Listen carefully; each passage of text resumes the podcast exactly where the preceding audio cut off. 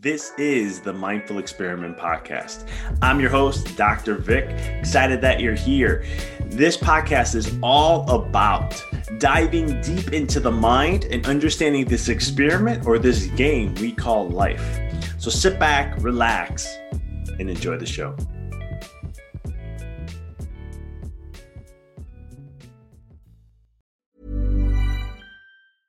I'm Sandra, and I'm just the professional your small business was looking for. But you didn't hire me because you didn't use LinkedIn Jobs. LinkedIn has professionals you can't find anywhere else, including those who aren't actively looking for a new job, but might be open to the perfect role, like me.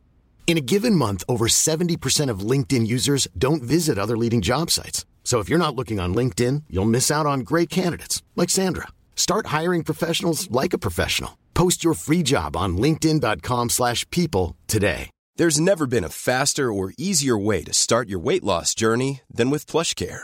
PlushCare accepts most insurance plans and gives you online access to board-certified physicians who can prescribe FDA-approved weight loss medications like Wegovy and Zepbound for those who qualify.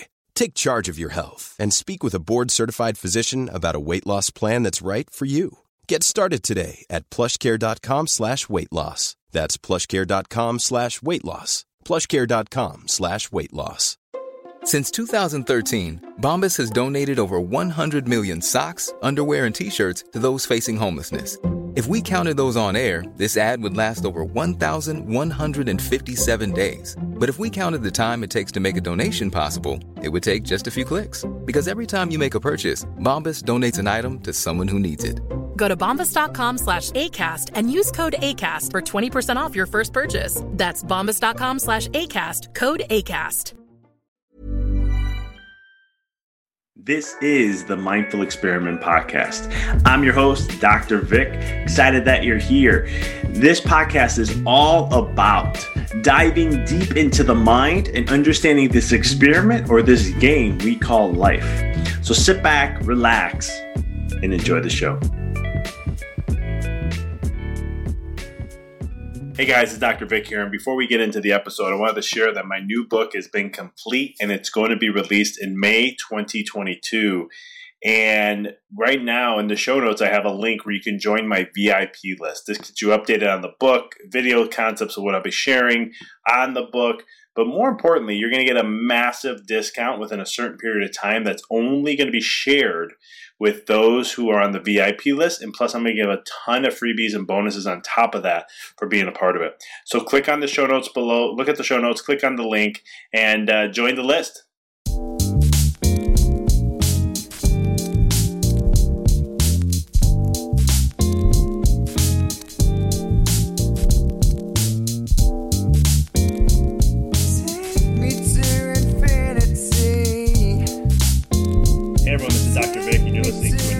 Here on The Mindful Experiment, as each week we dive deep into having a conversation with someone to share something along the mindset, life, world to help us level up, raise our consciousness, awareness, and to help us experience more of what we desire. This week, I had the distinct honor and pleasure of interviewing Robert Overweg, and he is the adaptability expert. And let me tell you, I love the name there because as a chiropractor, that's all I do is help the body and the brain adapt to one's environment and itself. I do that through the adjustment. I do that in my mindset world where I coach people and help people to adapt and thrive in any situation that shows up no matter what. So I knew this was going to be a great interview, and I'm really excited to share this one with you guys. Robert is the founder of the Adaptable Mindset Program. He and his team empower people to develop their own adaptable mindset, to develop mental flexibility, learn how to create mental space, and define new possibilities. In our rapidly changing world, we keep feeling the impact of unpredictable events to which we have to adapt. Robert teaches how to adaptability is about empowerment and finding new perspectives. The Adaptable Mindset Program has been applied at several Fortune 500 companies like Chanel, Heineken, multiple SMEs, and innovative schools. They have also supported over 1,000 students and solopreneurs with their own online program. Robert has over a decade of experience in innovation and digital transformation with clients like Vodafone, Liberty Global, eBay, Heineken, and a variety of startups and innovative schools. He is also an artist and exhibited at the Centre Pompidou and the Media Biennial in Seoul. As a frequent speaker at the institute like MIT, SXS, South SXSW, and the European Commission, Robert speaks about ways they use the tech to work smarter and add value to the world. It's Robert's goal to empower people to live a life full of possibilities. So with no further ado, let's dive into those endless possibilities in this wonderful conversation I had with Robert Overweg.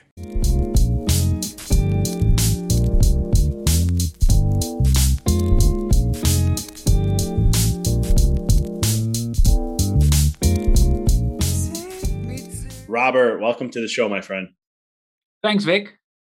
I'm excited to have you on. Just talking to you prior to jumping on here has been a lot of fun. So I know for you listeners, sit down and relax. This is going to be a good one. Robert, I love the whole thing about adaptability expert. I mean, I think in life you have to, was it Charles Darwin? Everyone always said the strongest will. I forgot, I'm messing up my quote now.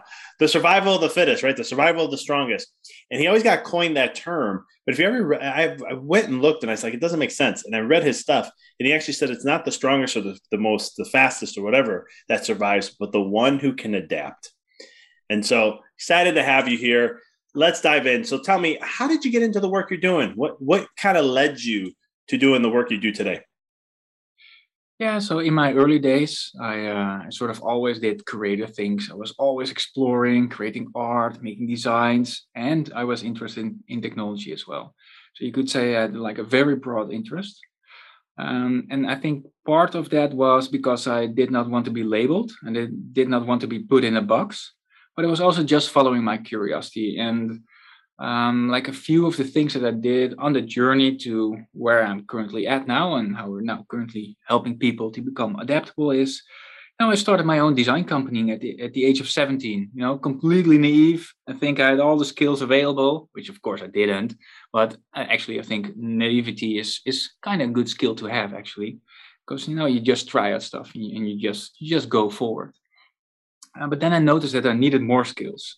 So I went to the art academy.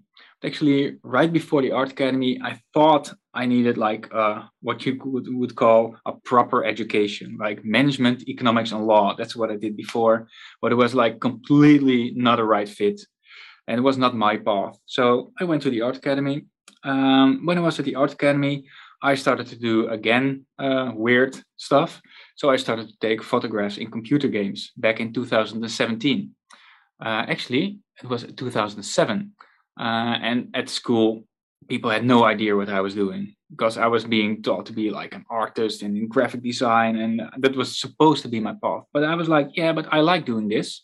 So I'm going to keep on doing this.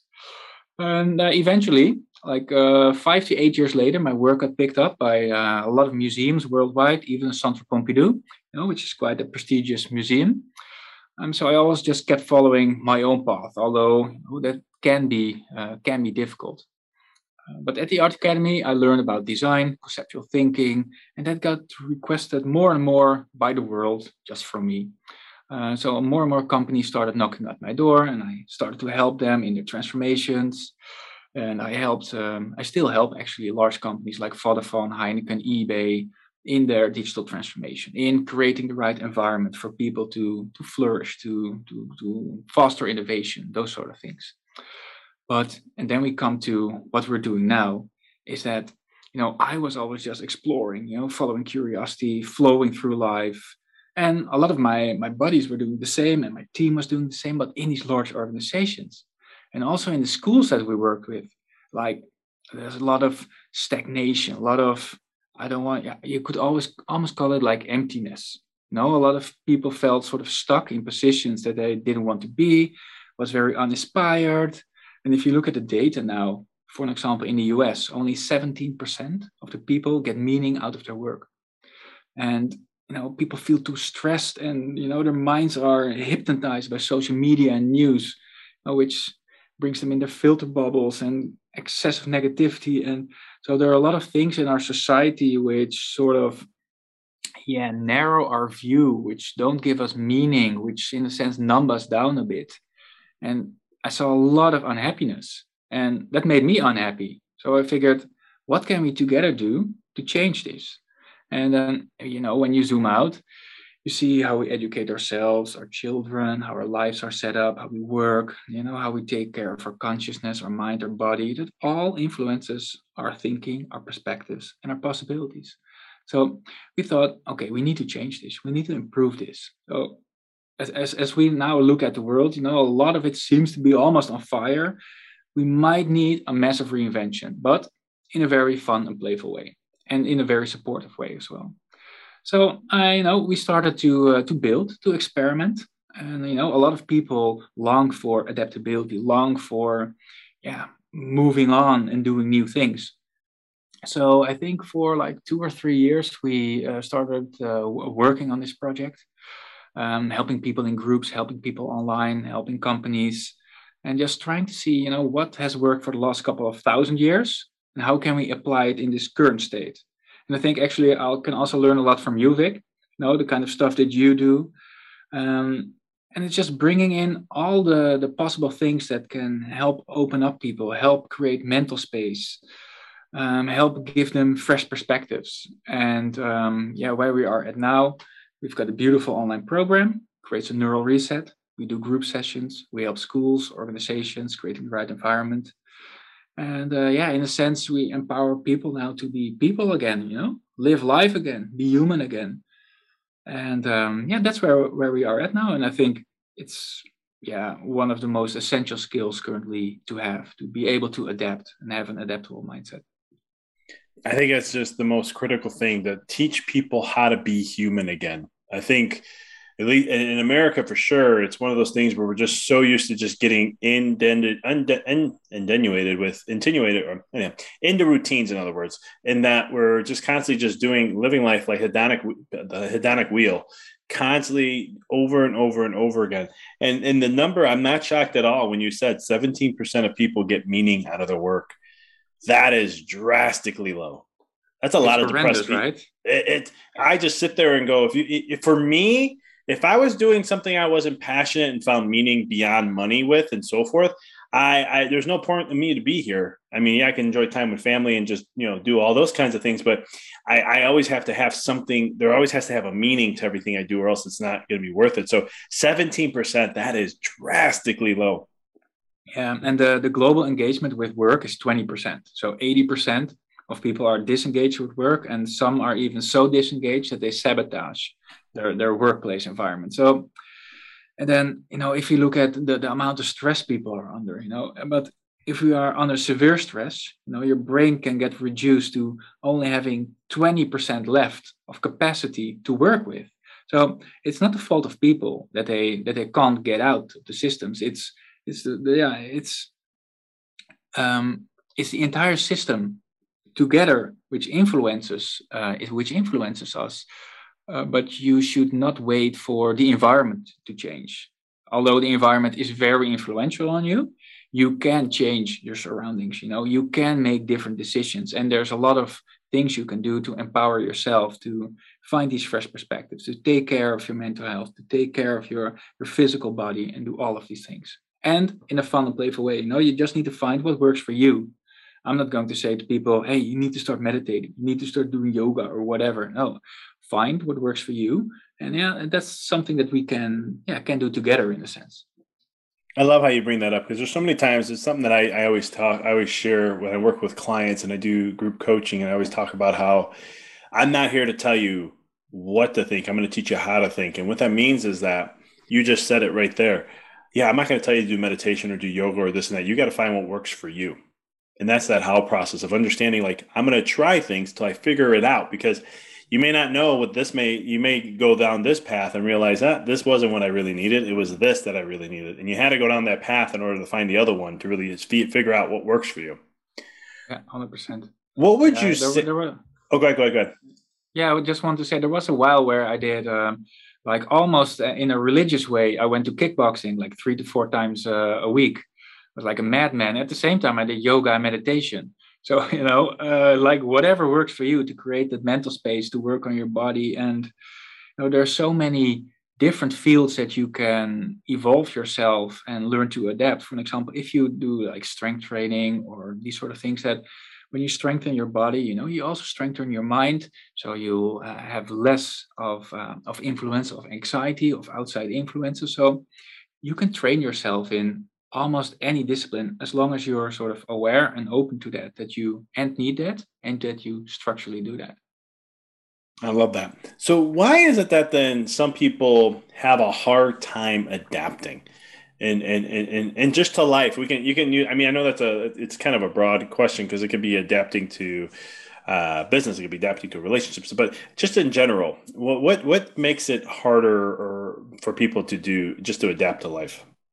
Yeah, I think the basic premise is that change engenders fear, because our brain wants to keep us safe, and everything which comes to change, which might result into change, could also cause us harm. So our brain wants to protect us from that. So with new risky things, it can be, decentralized autonomous organizations, can be NFTs, it can be AI, it can be, oh no, that's scary, man. That probably won't influence my job or so. You get all of these thoughts which are not really serving you.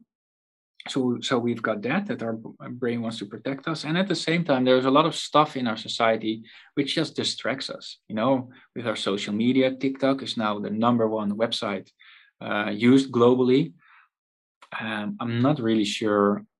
There's probably interesting stuff there. And I'm a big fan of Twitter, YouTube, because there are these autonomous rebellions, different thoughts, different perspectives. You can learn a lot, but they also suck you in. And these things are, they're like optimized slot machines. And if you're sort of stuck into these loops, then it's difficult. If your education has created more of a mindset of compliance, you don't learn autonomous thinking there. You don't learn critical thinking there. No, you need to learn the content that is provided to you, which is often already a little bit outdated, which you then need to reproduce. So you sort of lose... everywhere you lose gradually a bit of yourself. And if your work is a little bit meaningless, and if you're not being listened to at work, it numbs us down. And it makes it difficult to move, to adapt. So true in so many ways. And yes, I appreciate you bringing up the virtual slot machine. I love that. That whole dopamine response that we just seek, right? Especially if we're not... 17% of people are only getting meaning out of their work. That means 83% are looking for some sort of a dopamine response to give them that feeling good. And even if it's a short term, it's a sacrifice because you're sacrificing the long term from that. Maybe Facebook, maybe, Instagram or TikTok nowadays. I think the average person gets on TikTok and watches, I think it's 50 something minutes. It's crazy on average one time, where I'm like 53 minutes on TikTok. I like to be transparent. I'm like, I go on TikTok and watch people sharing, I like doing construction stuff. So I like to learn some little tips and tricks here and there. Mm-hmm. And I'll put a timer, 5 minutes. It's all I get. And I just fly through videos as quick as I can. And then after the 5 minutes, I'm like, done, let's move on. I got things to do.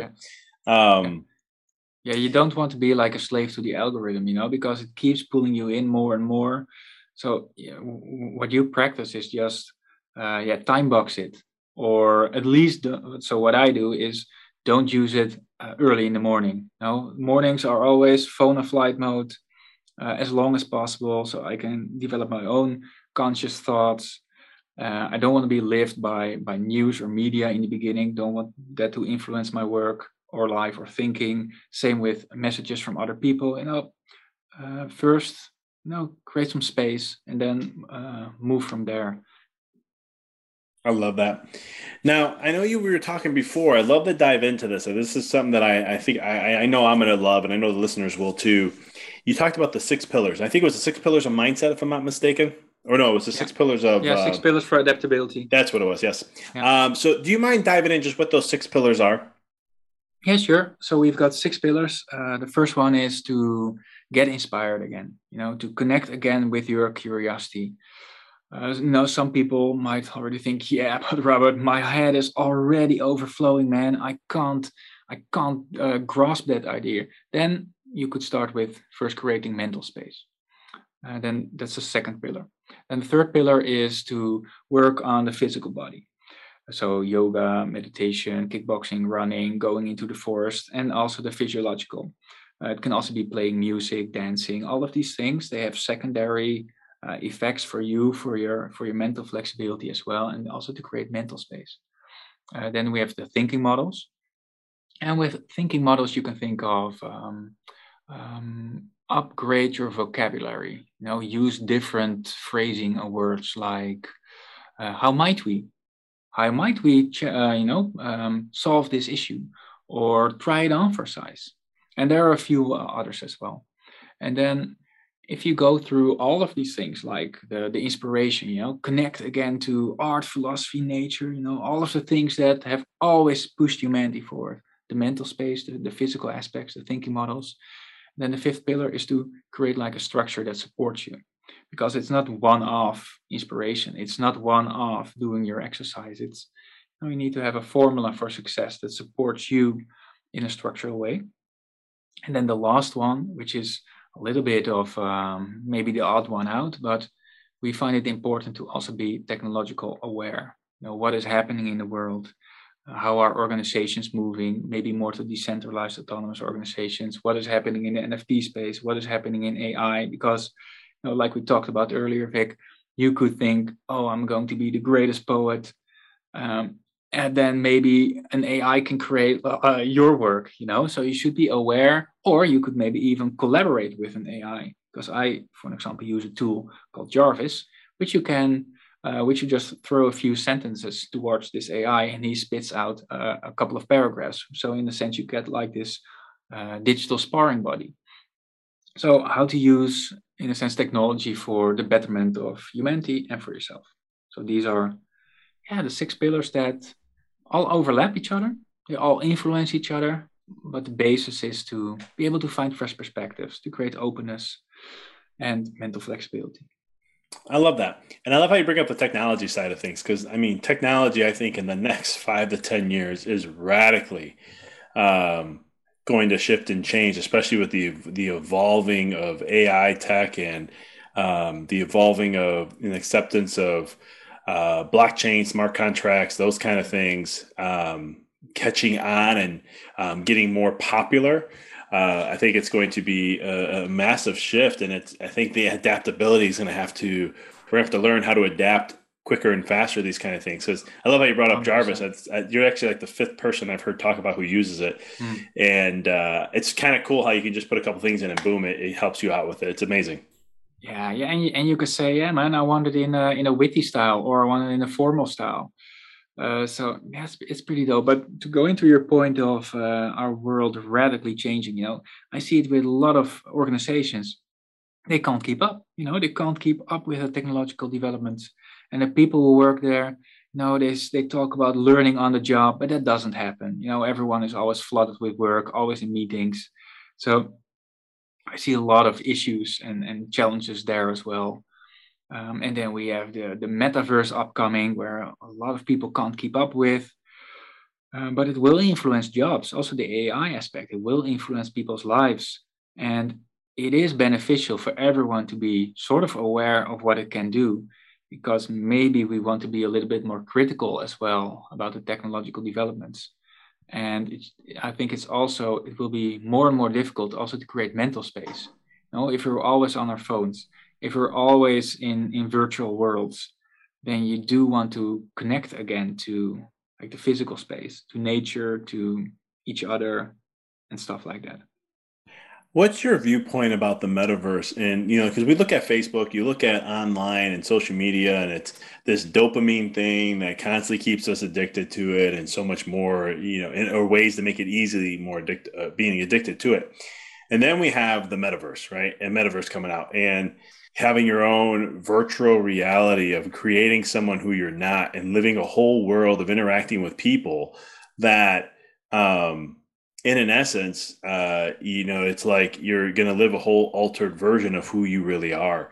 I could see some cool things with it. I like the tech. I do invest a little bit into it. I think it's going to be a huge component in many different ways. But then my mind's always looking at the other side too, going, now, wait a minute. This is going to probably, in my opinion, I think it'll be worse. But I'm just curious. You brought it up.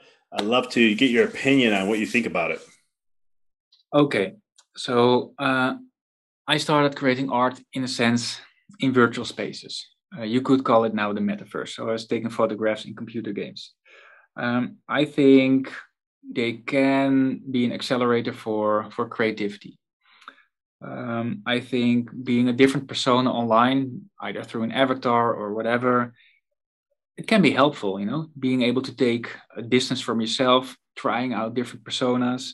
Many big athletes also do that, you know, Tyson Fury, Gypsy King, Bronze Bomber, you know, if you're able to also see yourself as someone different. According to Robert Keegan, chair adult development from Harvard, he says that is one of the best things you can do for personal growth, being able to take an objective distance from yourself. So maybe you can experiment more. But the negative thing here is if it's run by Facebook, you know, you're all the things you look at, your data, your mind, your soul is going to get harvested. So yeah, I'm not the biggest fan of that. I am a fan though of like an open source, open metaverse where we can all experiment, try out new things and do stuff like that. Yeah, I'm with you on that part. I mean, I agree. I guess my mind's thinking of Facebook doing it rather than having the open source of it, because it is a different thing. Facebook is terrible. Oh, I hear you. We can go all day on that one. You see what they've done now, you know, with society and you know, with democracy and their fact checking, which turned out not to be fact checking. It's all very interesting. It's all very interesting. Yeah, it's one of those things where like I was almost going to get off the platform altogether last year. I was just because I was getting blocked, you know, being a chiropractor, being in the holistic world, you know, all these different things. I was sharing other science. Let's just say that against what the mainstream was sharing. And it was one of those things they kept like putting me in jail. They were threatening this. And I was just like, man, there's no point. I'm getting people aren't even, it's funny. I could put two different posts. One could be about health related and stuff like that. And I know how to write the word so that the AI doesn't pick up on it. But then at the same token, I put another post and it'd be something, you know, nothing related to that. And it'd be like, wow, look at all the views there. And then look at none of the views here. Mm-hmm. And it got to that point, but yeah, it's one of those things where, but you're bringing up a great point that I wanted to hit on is that when you talked about objectively seeing yourself different, like having a break from you in a sense. And I do a lot of sensory deprivation tanks, and a lot of those have VR technology where you can go into, you know, put the whole thing on your head and strap it on and so forth. And they put sound with it. And they will talk about how you disconnect so much from yourself that they'll say people will go through that experience and they don't fear death anymore. That they don't fear, they totally have disconnected from themselves and then they come back. And I think there's some power behind that to some degree to what it can do to shift mindsets, to shift us in different realms, but also see us as an element that, you know, like we're not just this person that we are in this physical body, that there's more that goes on beyond all this. Yeah, that's 100% helpful. I actually had a similar experience like that. But being disconnected from your own, what you perceive to be your identity also allows you to have, in a sense, less fear, look at things in a different perspective, more holistic, more see how everything is just, it sounds a bit weird, but connected. And it's just really helpful. And, but also to do that more often in life. So I'm now trying to develop like an exercise, which is about, you know, when you feel like shit, can happen, right? Even if you take all the precautions, even if you do all the exercises, but still you're like angry and your mind is clouded and you're like, oh shit, I can't get out of this. What is happening, you know? And it sticks for like 3 hours. You're like, oh, wow, entire world sucks. So I started to scan the environment, like, it almost looks like a 3D scan. So I started to look at the walls, I started to look at the closet, books in there, and then, hey, I'm there as well. Hey, that's funny. I see myself standing there. And then instantly, when you're there, you're sort of disconnected from your anger, and then you're like free again. Like, what was I thinking? And then, like, these sort of things are, very beneficial. And there are a lot of things that actually help you to get into like these different mind spaces. That allow you, again, freedom of thought, mental flexibility and space. And I was going to say, and that then you see these kind of things helping individuals adapt better to different life situations and be able to see things from a different perspective and those kind of things. 100%, yeah. Just like it's easier to give a friend advice than for you to give yourself advice and to follow it up, right? Because with a friend, you know, you are not completely overwhelmed with emotions like he is or she is. So if you take the position of that friend, if you look at yourself just like you look at your friend, and then you're objectively more able to give yourself advice, and it's easier to follow that up. That's also why I brought up the athletes like Tyson Fury, the boxer. But all athletes have a nickname, you know, because if you fail, you know, it's okay, man. It's just one persona. It's one iteration of me that failed. I'm not defined by that. You know, I can change. I can be a different persona. And, you know, once you're able to switch in that, I think that is very beneficial.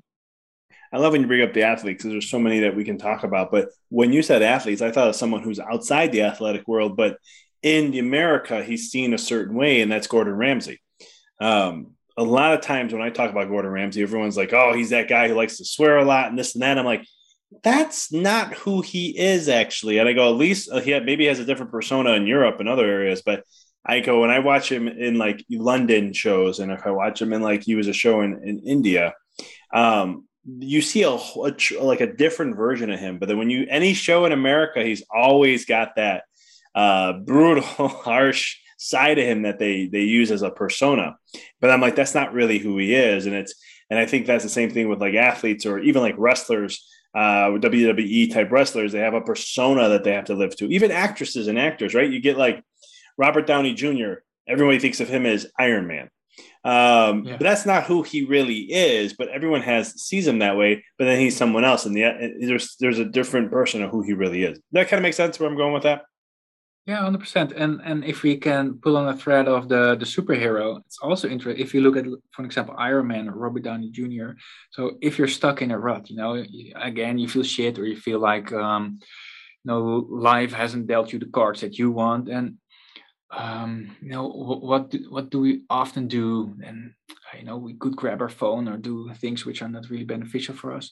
But if you could for 1 hour think, hey man, I am like Superman, Iron Man, like imagine that you're that guy, then what would he or she do? Probably not scroll your phone, right, for an hour. So yeah, just have these thought experiments. And you can have these thought experiments as well to think of, what would I do if I would be Elon Musk? What would I do if I would be the founder of Shopify? You know, just to train your brain to take on these different perspectives and to create more of this this fluidity. I love how you bring that up. There's so much we can do, and there's a whole rabbit hole of that stuff diving into of how we can just shift our consciousness and try to tap in to some of these people. If you were the head of the person for Shopify or Elon Musk or those types of individuals, just getting a fragment of their consciousness and being able to tap into that is a game changer.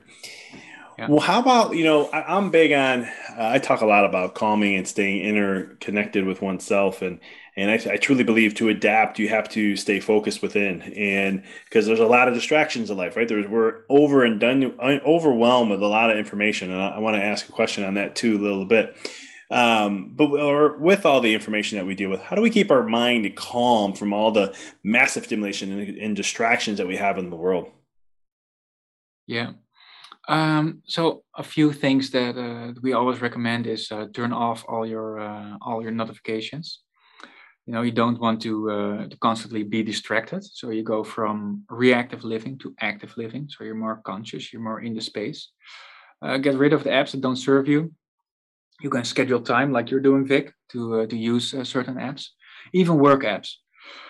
No, all of the notifications, all of the things which appear in your Slack or in your Teams, you can tell your boss that you'll be 500% more effective if you can get into flow state. Sounds a bit weird, but it's research by McKinsey. They did it on executives for multiple years.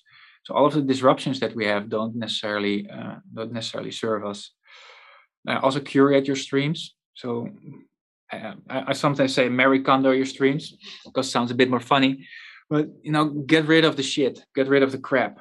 So, connect more to the inspiring stuff, so that when you get these stimuli, they are inspiring and they give you different perspectives. So a little bit less of the negative things, more of the things that you vibrate with. And then also you can go into nature, you can exercise, strength training, you can run, you can walk. So these are more of the instant things, like the things I just mentioned. So when you feel that your mind is overloaded, just go for a 30-minute walk. No, with your phone off or on flight mode, no podcast, no music. Just let your mind wander a bit. And what also helps to create mental space is to journal a bit. I'll write down what you learned from the day, or at the end of the day. What I like to do always is, I do this with my girlfriend, is we share 3 things that we were grateful for that day. That helps a lot to change the perspective on life. Even, when you have shitty days, if you train yourself to be conscious, to be aware of the good things, your mindset will change. It's a proven system, right? This works.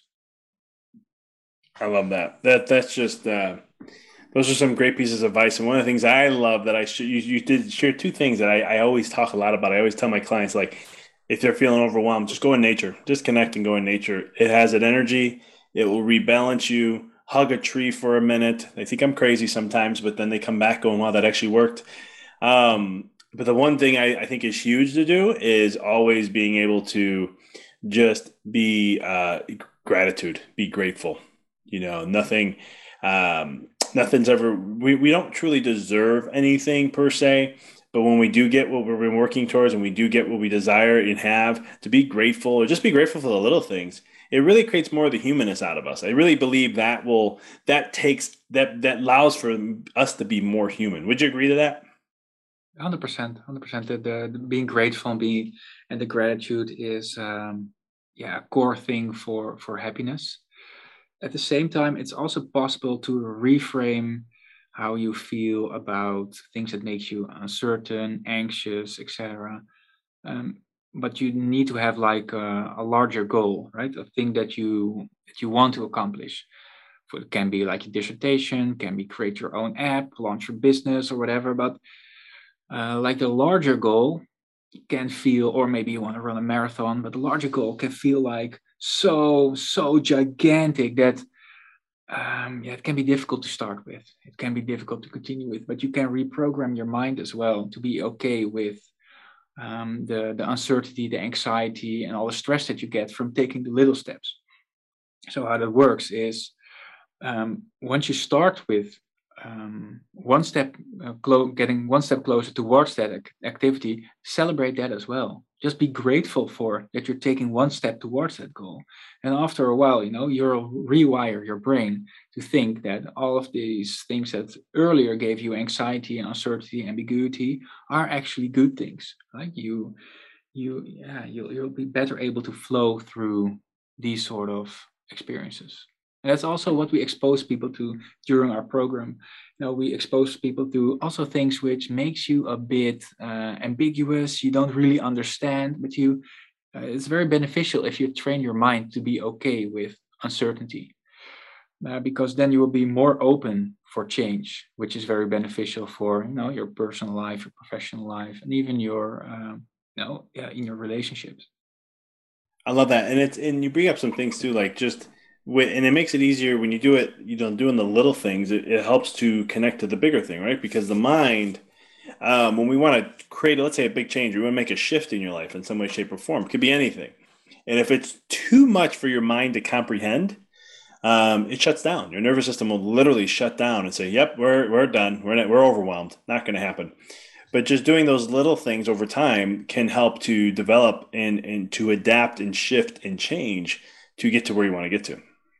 Yeah, 100%. So one question I do want to ask you is, why is it that, I look at certain systems of what we operate with, and I think we're in a time and place where there is a whole new shift coming in, and there's old systems trying to stick around, but they need to go. We're trying to evolve into new things. And one thing that I do a lot in my coaching and working with people is I teach them how to work less, work smarter, not harder. I share with them how they can get more done in less time, and they don't have to work as long as they need to. And I know that's what I want to ask. Why do you feel that, these 40-hour work weeks and so forth are really like more something from the past? It's like a relic. I love how this one thing says here. It says relic of the past. Love that. Just pick your brain on that. That's an archaic model. It stems from the Henry Ford era, where most of us were factory workers. And we had 40 hours, so we also had a few hours to rest and a few days to spend the money that we made in the factory. But I think current day society is a bit different. You know, most of us are knowledge workers. We need to take care of our mental space. We need to take care of inspiration. We need to take care of our families. So it should be way more balanced. So it should have way more of doing nothing, like you say, of leisure, of relaxing. And if you look at, for an example, Thomas Edison, he said that he was just being around. You know, he was just being, gave him the ability to pick ideas. He described it in a sense from the universe. David Lynch, you know, the famous director, he talks about taking silence, taking free space to catch the big fish. And I think if you're always busy, if you're always doing things, if you're always, you know, from jumping from one thing to the other, then you get more superficial thoughts and you get more anxiety, you know, shorter breath, and you're always, and you can't get like let's say differently, it's more difficult to take the larger steps. So yeah, like doing nothing, reflecting is very beneficial. And indeed, technology can help with that. No, because you can speed up your work, you can have an AI writing assistant, you can make money in different ways. So yeah, 100% agree with you. And I love how you bring up the whole concept of rest too, because too many times we try to treat our mind and the mental capacity, what we have, like a muscle. And everyone's like, oh, it's like a muscle. We just got to keep working it, you know, this and so forth. And out of all the peak performance books I've read, the research, and even my own understanding of neurology and neuroscience, it's literally more rest is actually better for us. More rest and taking time and taking breaks is actually something more that, because when we let our brain just take it, like we can crank away for a certain period of time, and research shows, based on the best research right now, max capacity for an individual is anywhere from a 30-minute to an hour and a half to about almost 2 hours where they can do something at their max capacity, being at the best, but then you have to take a break and reset and let your brain calm down, let it reset, disconnect, and then come back again. And then you can go back to that and go at it again for another half hour to 2 hours. And then you need to go ahead and take another break and reset and break down.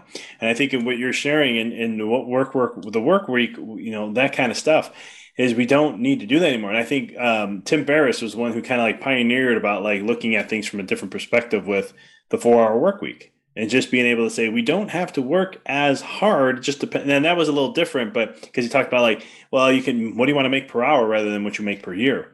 And those kind of concepts. But I think this is something that, you know, do you see we're shifting and adapting to the new model, or is it still this kind of like holding on 40, 60-hour work weeks, those kind of things? I think it's even worse if we look at corporate organizations. Well, some work even more than 40 hours. At least it can be normal. Like you have a shift from 9 till 5, and then you've got a shift again from 6 or 7 till 9, which is pretty intense.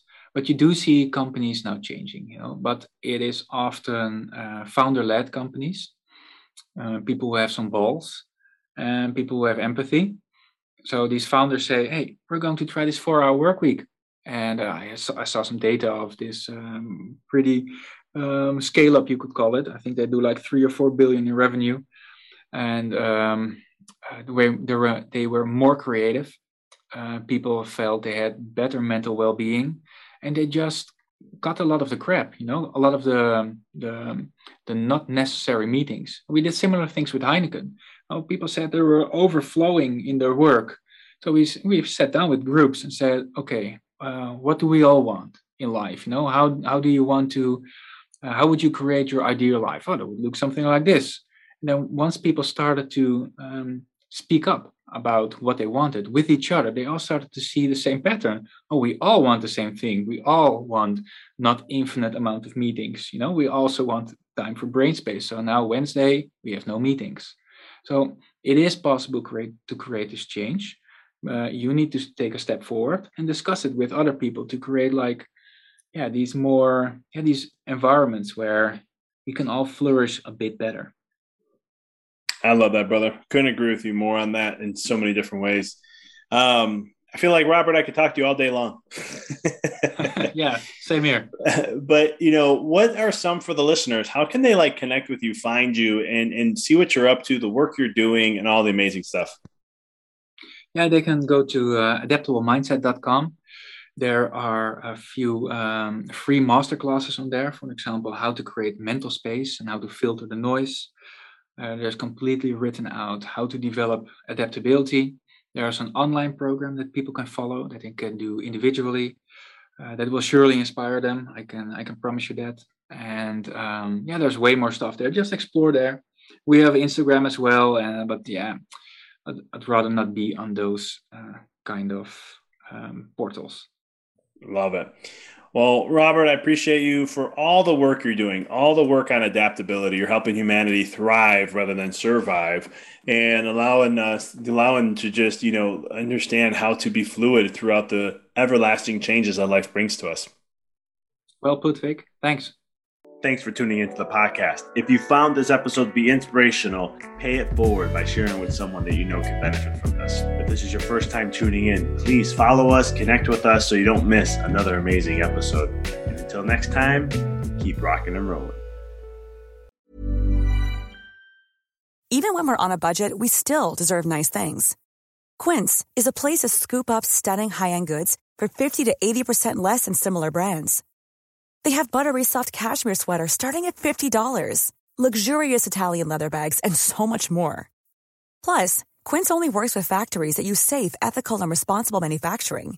Get the high-end goods you'll love without the high price tag with Quince. Go to quince.com/style for free shipping and 365-day returns.